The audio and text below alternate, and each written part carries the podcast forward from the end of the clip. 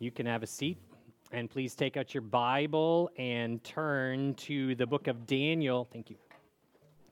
Daniel chapter 3.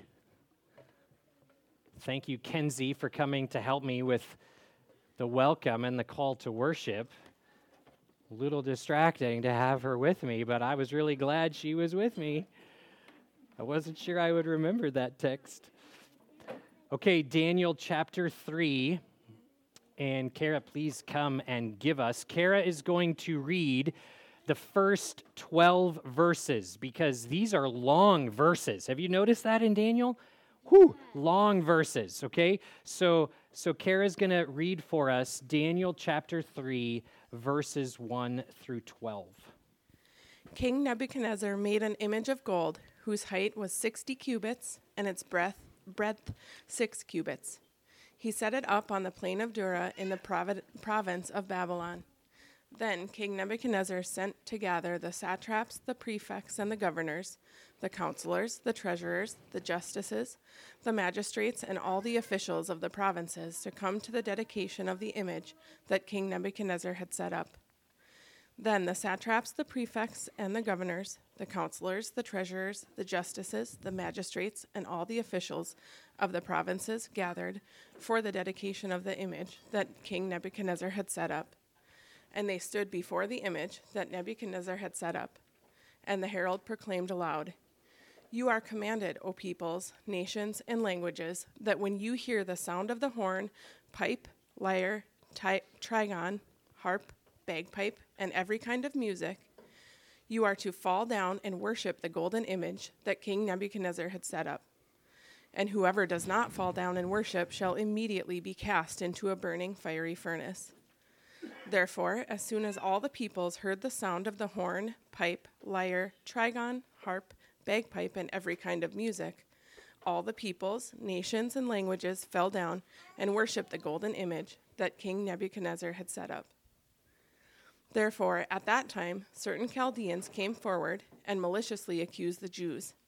They declared to King Nebuchadnezzar, O king, live forever.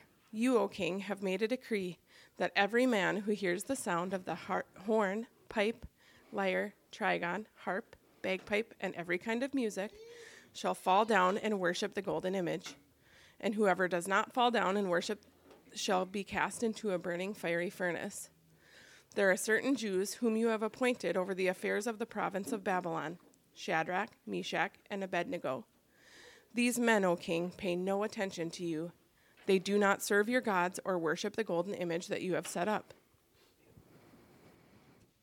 Thank you, Kara. Do you like surprises? Some people like surprises and some people do not like surprises. What about like a surprise that is an unexpected gift? Yes? Yes, unexpected gifts. What about an unscheduled date? Yes, people like that. Special kindnesses, like maybe maybe your sibling receives something and chooses to share with you. That is an unexpected kindness, kind of a surprise. We like that. What about a spur of the moment vacation? You just get in the car and you just go somewhere. These are great surprises, right, Eli? Great surprises.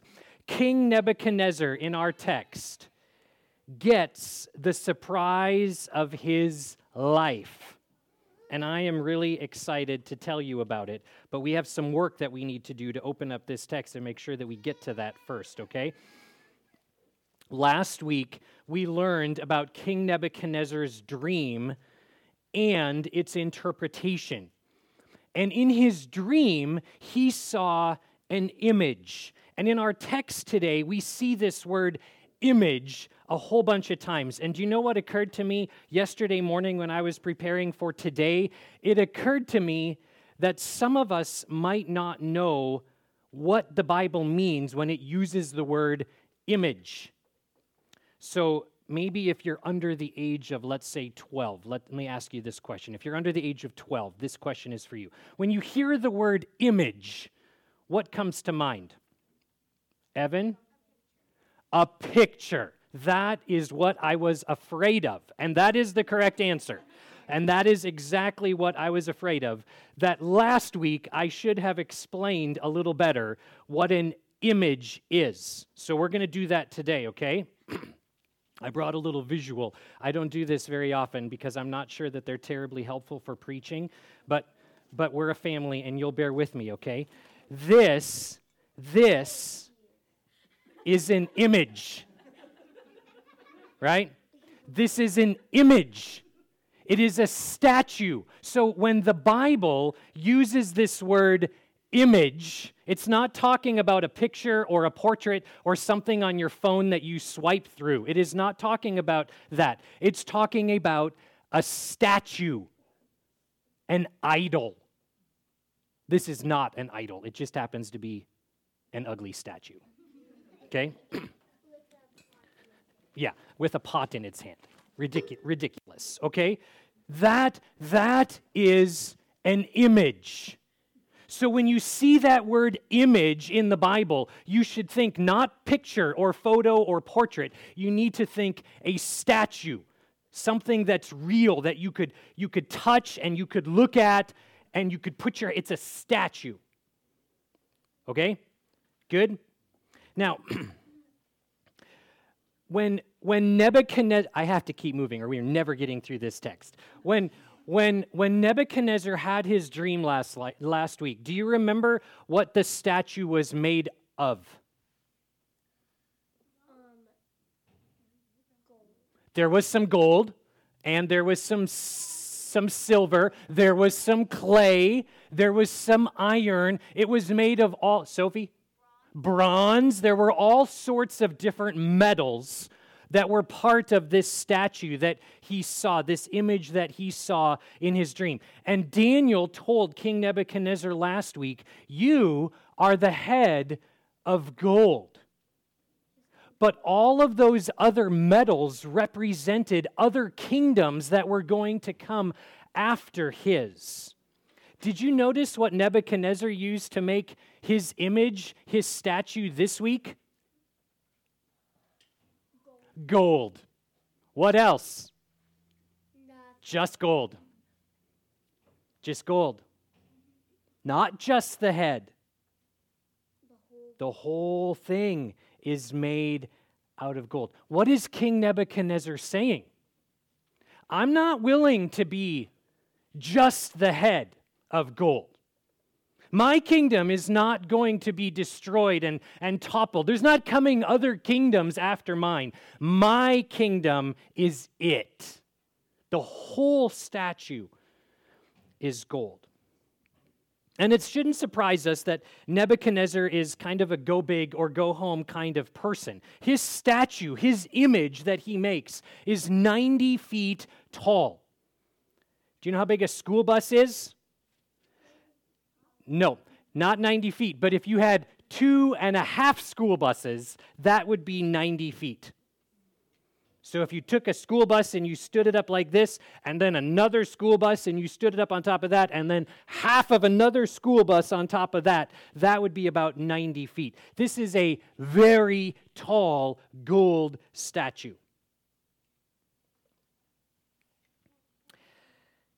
Nebuchadnezzar is all in on his rebellion against what God says will happen in the future. Nebuchadnezzar's statue declares, I am in control. I can define the future. I can define my destiny. No God is going to tell me that I am just the head. It's all about me. Nebuchadnezzar's statue, you might think, is just about some show and tell, right? Like maybe we gather all of these people around so that they can look at this amazing statue that I have built. But this is not show and tell for Nebuchadnezzar. The text helps us, if we look for the words, the text helps us to understand this is a religious ceremony. This is a worship gathering. And verses 4 and 5 give us the order of service.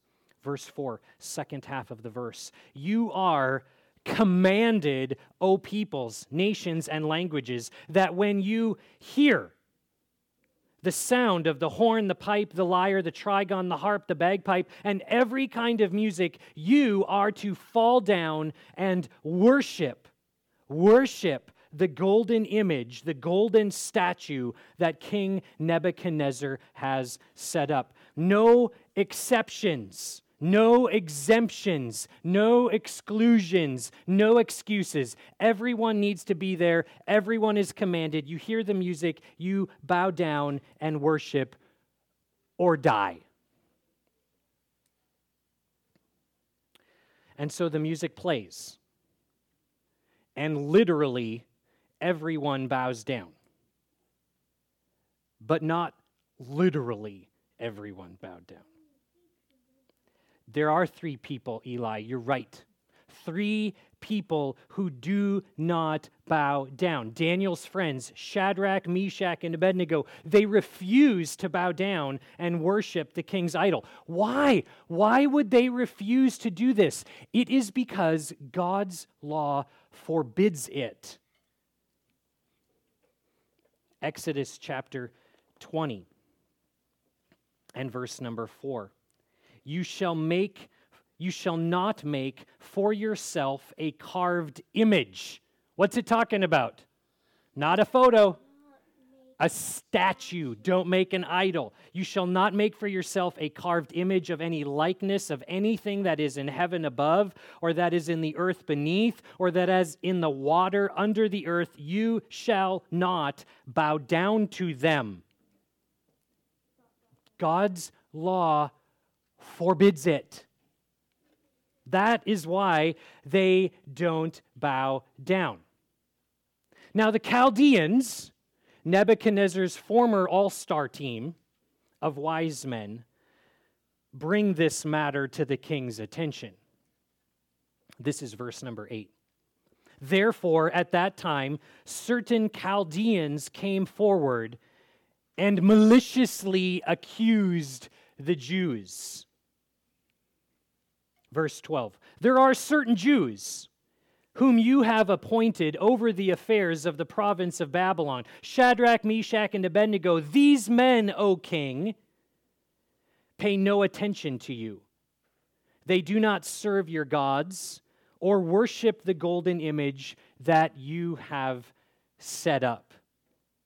The word that is used here for accused is interesting, I think, because it means like chewed on. It's like how you would chomp up on some peanut M&Ms. They, they are grind, like the way maybe adults you would chew a piece of steak.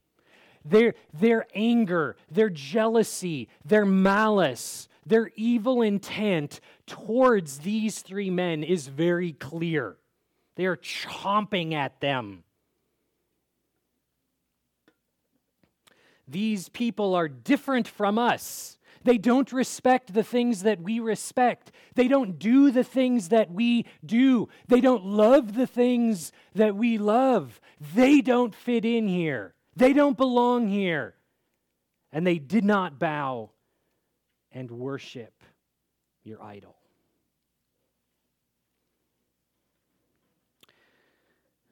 Friends, if you resolve to faithfully obey the Lord Jesus Christ. Do not expect to receive the world's love.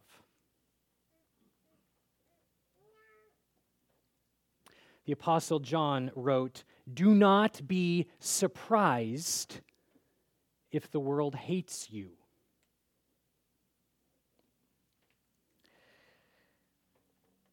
So Nebuchadnezzar hears this troubling accusation against his three recently promoted wise men, and he demonstrates the emotional stability that we have come to expect from him.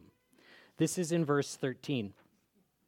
Then Nebuchadnezzar, in furious rage, commanded that Shadrach, Meshach, and Abednego be brought. So they brought these men before the king. Nebuchadnezzar answered and said to them, Is it true, O Shadrach, Meshach, and Abednego, that you do not serve my gods or worship the golden image, the golden what? Statue that I have set up. Now, if you are ready, when you hear the sound of the horn, pipe, lyre, trigon, harp, bagpipe, and every kind of music to fall down and worship the image that I have made, well and good. But if you do not worship, you shall immediately be cast into a burning, fiery furnace. Did you notice this word's burning, fiery furnace? Every time in this text, it's burning, fiery furnace. It reminds me of the joke about the Department of Redundancy Department. It's already burning, it's already fire, it's already a furnace.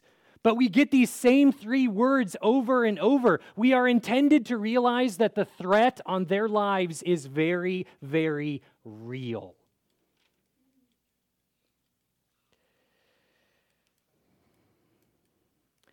Choosing to obey God and to disobey King Nebuchadnezzar will cost you. But this is not a test like a, like a fire drill in school, or like when we hear the, the sirens, the tornado sirens on the first Wednesday of the month. I think it's at 1 p.m. When we hear those sirens, this is not a drill. This isn't some kind of a test. They can see the fiery furnace burning, it's right there. The threat on their lives is very real. They get it. Either you bow or you will die.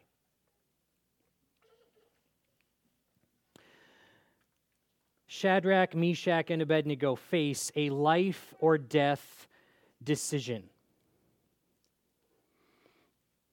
But I want you to also notice Nebuchadnezzar's very last statement in verse 15 because I think it helps us to get some perspective on this story. This is what Nebuchadnezzar says right at the end of verse 15. And who is the God who will deliver you out of my hands? If there is a God, how can I bear not to be him? Where is this God who can deliver you out of my hands? Nebuchadnezzar is a violent, narcissistic, emotionally unstable king who dares to defy the living God.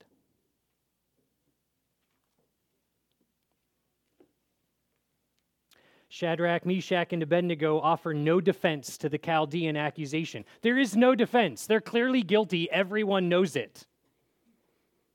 There is no defense.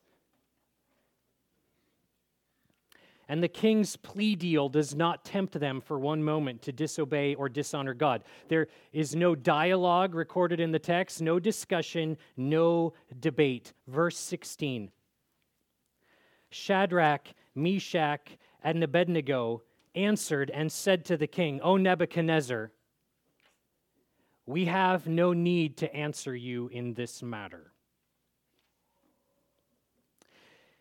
If this be so, in other words, when you throw us into the fire, if this be so, when you throw us into the fire, our God, whom we serve, is able to deliver us from the burning fiery furnace. And he will deliver us out of your hand, O king. But if not, but if not, be it known to you, O king, that we will not serve your gods or worship the golden image that you have set up. If this be so, when you throw us into that fire, O king, you need to know these things. We know that our God is able to deliver us. Their faith is in God. Second, we believe that our God will deliver us. They have firm conviction about God's purposes. Third, even if God does not deliver us, we will not sin in order to escape suffering. And finally, we will die before we disobey God. This is courageous obedience.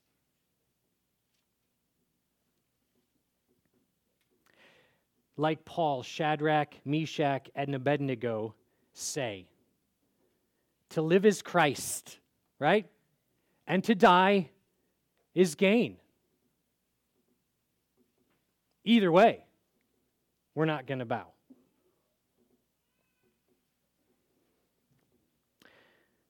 King Nebuchadnezzar, the rational response. Verse 19. Then Nebuchadnezzar was filled with fury. He is so irrational. He is beside himself. That's the word here. He is out of his mind, angry. Nebuchadnezzar was filled with fury, and the expression of his face was changed against Shadrach, Meshach, and Abednego. I take this to mean he gave them angry eyes. Can you do angry eyes, kids? Angry eyes, Elam? That looks a little too happy for angry eyes. Like Isaac, like that. Yes, like that. He is so angry that they would dare stand up to him.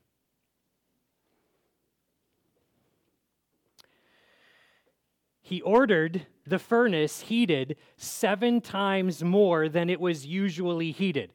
Why? Why? It is already a burning fiery furnace.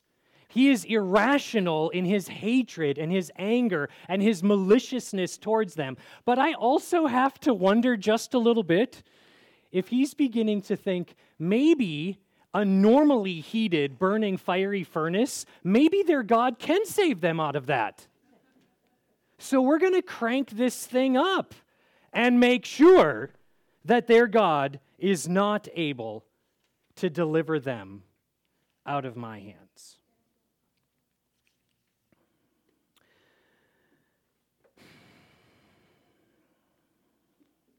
Verse 20.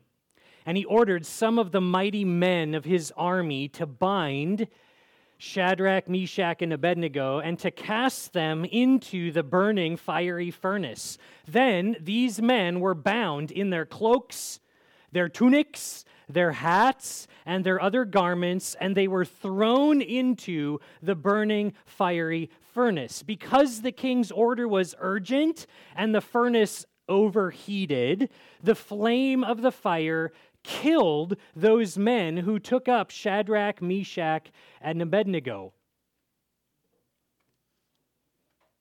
And these three men, Shadrach, Meshach, and Abednego, fell bound into the burning fiery furnace. And this ought to end chapter 3.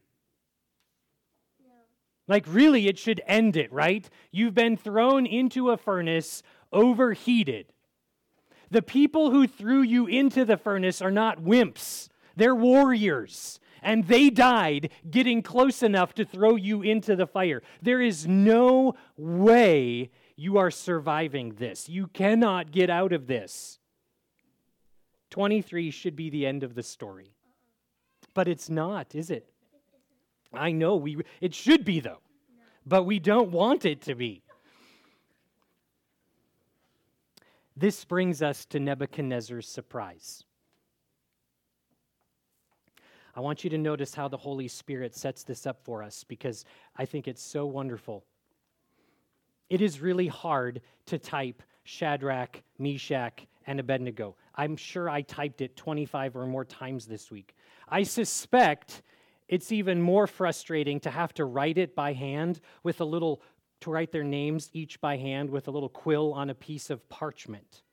But here's how the Holy Spirit sets this up three, to, uh, three names, four verses, four times, three names, four times in five verses. All three names, four times in five verses. Why is the Holy Spirit doing this? Why keep writing their names over and over and over? Here's why. Verse 24. Then Nebuchadnezzar was astonished. This is his surprise. And he rose up in haste, and he declared to his counselors, Did we not cast three men bound into the fire? They answered and said to the king, True, O king. And he answered and said, But I see four men, unbound, walking in the midst of the fire, and they are not hurt. And the appearance of the fourth is like a son of the gods. Why is Nebuchadnezzar so surprised? Because he can count to three. This is why he is surprised. Shadrach, Meshach, and Abednego. He can count to three. He knows that he threw three men into the burning fiery furnace. And yet, as he looks in this furnace, he sees four men unbound, walking around in the furnace. And then Daniel states what is miraculously obvious they are unhurt.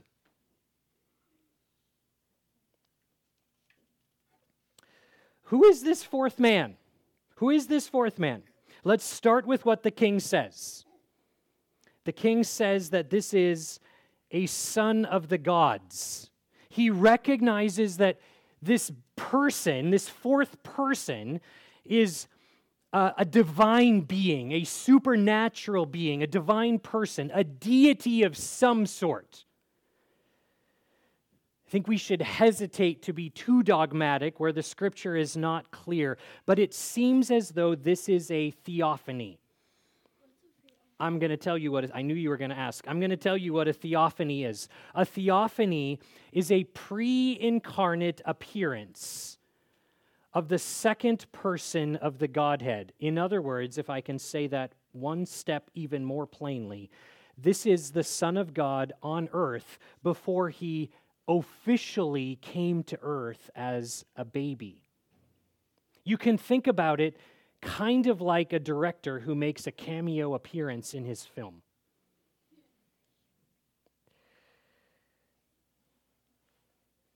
I wonder if the identity of the fourth man remains ambiguous. Because surprising Nebuchadnezzar is really not the primary purpose for his appearance. His primary purpose, the primary purpose for his presence is fulfilling God's promise to his people. We heard this promise during our call to worship. This is Isaiah 43. When you pass through the waters, I will be with you, and through the rivers, they shall not overwhelm you. When you walk through the fire, you shall not be burned, and the flame shall not consume you.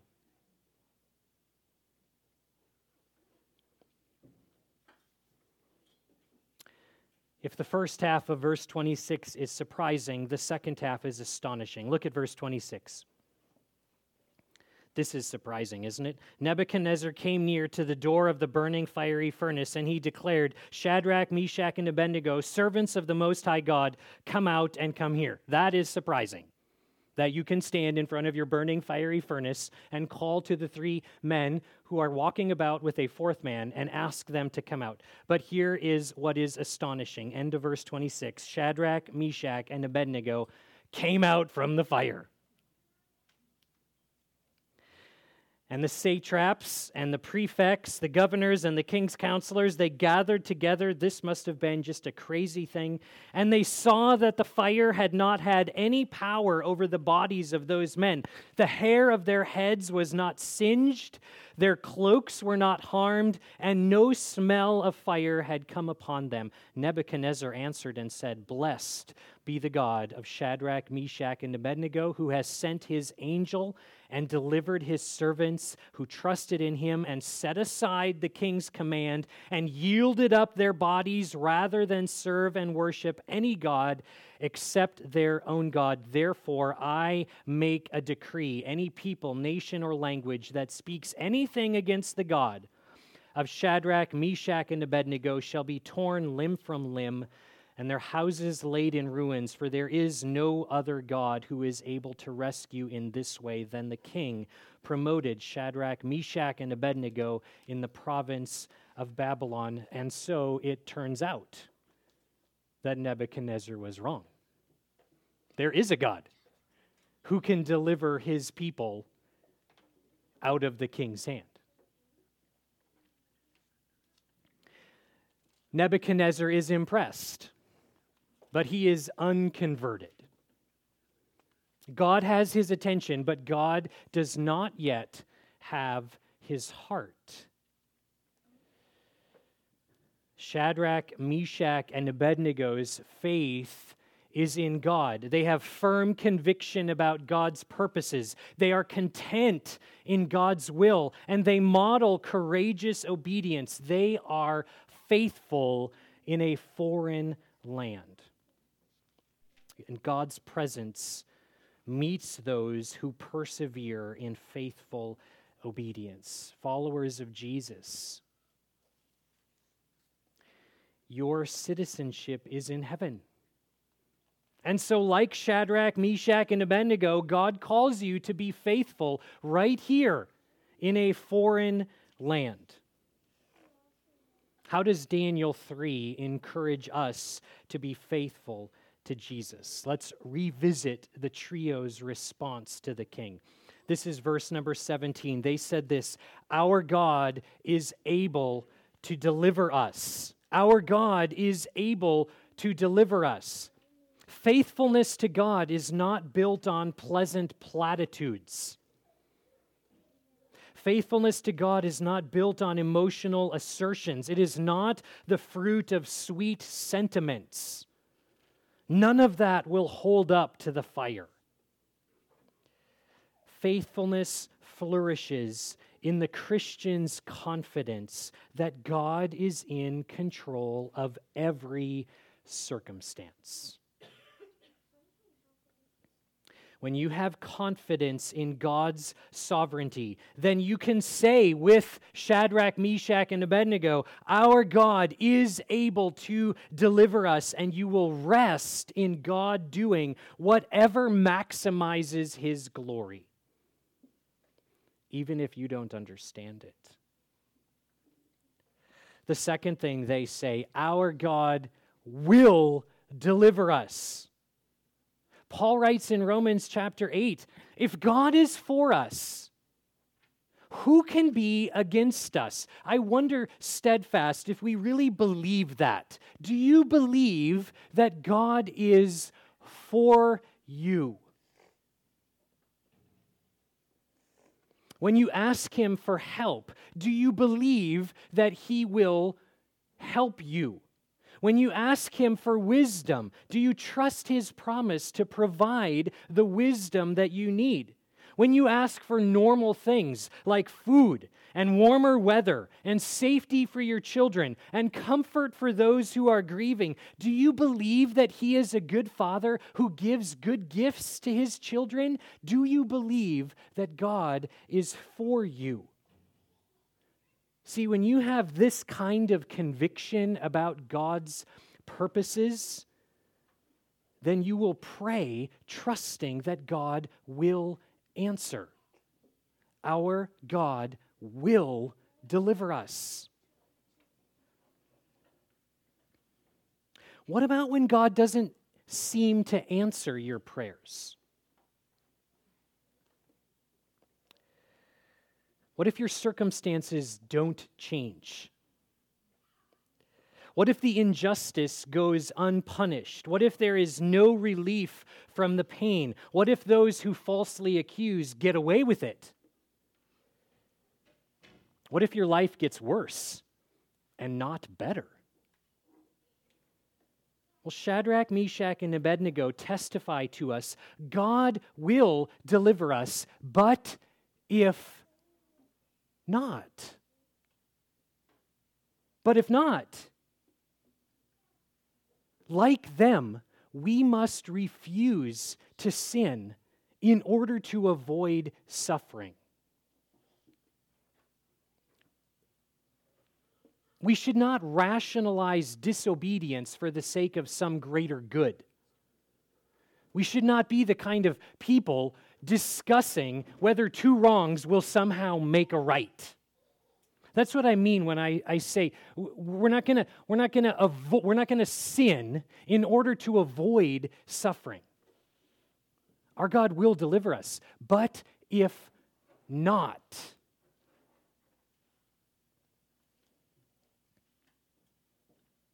when obedience is costly, Are you willing to pay the price then? Because Shadrach and Meshach and Abednego, these heroes of the faith, point us straight to Jesus. Jesus is in the garden and he is under immense pressure. He knows the torture that awaits him. He knows the death that awaits him, but he also knows that in those dark hours while he is on the cross, he will bear the awful punishment of God's wrath against our sin. Jesus will not rebel against God's plan. Jesus will not sin in order to escape suffering. When, when obedience is costly, Jesus willingly pays the price. Not my will, but yours be done.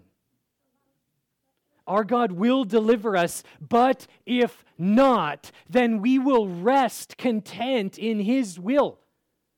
We'll claim His will as our own. Not my will, but yours be done. I wonder if Jesus is your Savior? Or like Nebuchadnezzar, does God have your attention but not yet your heart? Children, as you hear the gospel again, I ask you, have you been born again? Have you been born again? What if God's will for you is ongoing adversity? What if God's will for you is unrelenting pain? What if God's will is unprovoked gossip and slander? What if God's will is unfounded accusations? What if obedience costs you your career, your family, your friends? What if God's will leads you ultimately to death? Then, by his sufficient grace, choose to obey Jesus. Why? Because God's presence meets those who persevere in faithful obedience. Jesus promises us in Hebrews chapter 13 I will never leave you nor forsake you. Oh, for a heart. Oh, for a heart that knows the quiet contentment of satisfaction with God's presence, regardless of present circumstances. Let's pray about that together. Good Father, we are so grateful to have had this opportunity to be in your word together. Thank you for the things that you have taught us and helped us to understand better. And thank you for the ways that you are, by the power of your Holy Spirit and the preaching of your word, calling our attention to places where we have not been faithful in a foreign land. Would you, by the power of your Holy Spirit, convict? And grant us repentance as we spend a few moments preparing to celebrate communion together. Help us as we examine our hearts. Give us faith to believe your promises.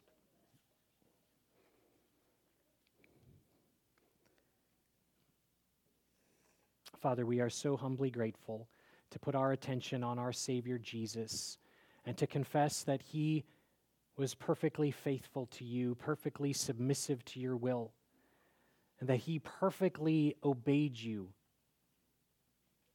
in so many ways that we have not. We confess that we come before you not on the basis of the good things that we have done, but on the basis of the righteousness, the beauty, the perfection the holiness of our Savior Jesus. Thank you, Lord Jesus, for interceding for us. Thank you for saving to the uttermost. Thank you, Holy Spirit, for working in our hearts. Please plant this word deep down inside of us and help us as we continue to respond. Please be with us as we continue to worship. It is in Jesus' name that we pray. Amen.